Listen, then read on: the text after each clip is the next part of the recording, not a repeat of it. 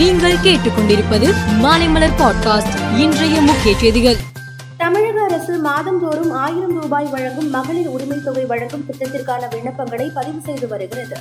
இரண்டு கட்டங்களாக சிறப்பு முகாம் நடத்தி பதிவு நடைபெற்று வருகிறது. இரண்டாம் கட்ட முகாம் வருகிற பதினாறாம் தேதியுடன் முடிவடைகிறது. இந்த இரண்டு முகாம்களிலும் விண்ணப்பிக்க தவறியவர்கள் பயன்பெறும் வகையில் வருகிற பத்தொன்பதாம் தேதி மற்றும் இருபதாம் தேதிகளில் சிறப்பு முகாம் ஏற்பாடு செய்யப்பட்டு உள்ளது. இதுவரை அரசு ஒன்றரை கோடி விண்ணப்பங்களை பெற்றுள்ளது.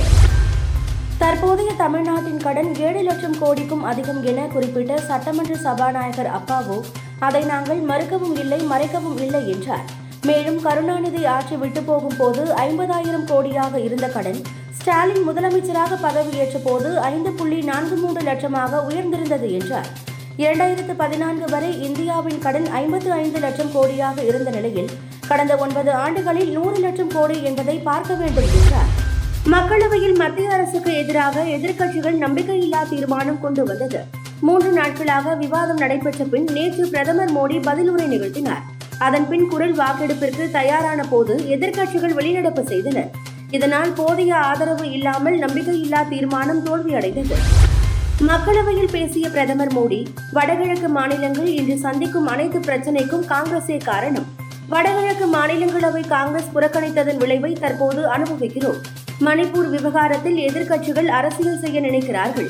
உள்துறை மந்திரி அமித்ஷா புதன்கிழமை மணிப்பூர் குறித்து நீண்ட நேரம் பேசினார். மணிப்பூர் வன்முறையில் தொடர்புடையவர்கள் மீது கடுமையான நடவடிக்கை எடுக்கப்படும் என மத்திய அரசு உறுதியளிக்கிறது. மணிப்பூர் மாநிலம் விரைவில் அமைதியின் ஒளியை காணும். மணிப்பூர் மாநிலம் மீண்டும் வளர்ச்சி பாதைக்கு திரும்பும் என்று மக்களுக்கு உறுதியளிக்கிறேன் என்றார். மேலும் எதிர்க்கட்சியினருக்கு நாட்டை விட அவர்களது கட்சிதான் முக்கியமாக உள்ளது. எதிர்க்கட்சியினருக்கு ஏழைகளின் பசியை பற்றி கவலை இல்லை, ஆட்சியை பிடிக்க வேண்டும் என்ற பசிதான் உள்ளது. எதிர்க்கட்சியினர் ஒரு நாள் கூட அவையை நடத்தவில்லை. நீங்கள் பொய்யானவர்கள், உங்கள் நம்பிக்கையில்லா தீர்மானமும் பொய்யானது. எங்களை அவைக்கு வரவழைப்பதற்காக இந்த நம்பிக்கையில்லா தீர்மானத்தை கொண்டு வந்தீர்கள். நம்பிக்கையில்லா தீர்மானத்தில் எதிர்க்கட்சியினர் வெறும் நோபால்களை வீசினர் என கடுமையாக குற்றம் சாட்டினார். நிலவின் தென்பகுதியை ஆராய இந்தியா சந்திரயான் த்ரீ விண்கலத்தை செலுத்தியுள்ளது. தற்போது நிலவின் சுற்றுவட்ட பாதையில் சந்திரயான் த்ரீ உள்ளது. இந்த நிலையில் ரஷ்யா இன்று லூனா டூ ஃபைவ் விண்கலத்தை ராக்கெட் மூலம் ஏவியுள்ளது. சந்திரயான் த்ரீ ஆகஸ்ட் இருபத்தி மூன்றாம் தேதி களமிறங்கும் என எதிர்பார்க்கப்படுகிறது.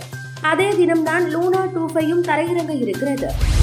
ஈக்வடாரில் அதிபர் தேர்தல் நடைபெற இருக்கிறது. இதில் போட்டியிடும் வேட்பாளர் பிரச்சாரத்தை முடித்து காரில் ஏற முயன்ற போது சுட்டுக் கொலை செய்யப்பட்டார். இது தொடர்பாக வெளிநாட்டை சேர்ந்த ஆறு பேரை போலீசார் கைது செய்து தீவிர விசாரணை மேற்கொண்டு வருகிறார்கள். பெண்கள் உலகக்கோப்பை கால்பந்து தொடர் நியூசிலாந்து மற்றும் ஆஸ்திரேலியாவில் நடைபெற்று வருகிறது. இன்று காலை நடைபெற்ற முதல் காலிறுதி ஆட்டத்தில் ஸ்பெயின் நெதர்லாந்து அணிகள் பலப்பரட்சி நடத்தின. ஆட்ட நேர முடிவில் இரண்டு அணிகளும் தலா ஒரு கோல் அடித்திருந்தது. இதனால் கூடுதல் நேரம் வழங்கப்பட்டது. அதில் ஸ்பெயின் கோல் அடிக்க அந்த அணி இரண்டுக்கு ஒன்று என நெதர்லாந்தை வீழ்த்தி அரையிறுதிக்கு முன்னேறியது.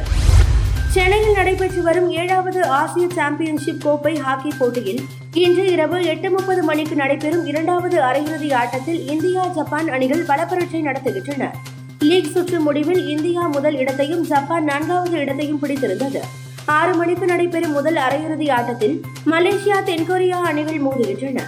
மேலும் செய்திகளுக்கு மாலை மலர் பாட்காஸ்டை பாருங்கள்.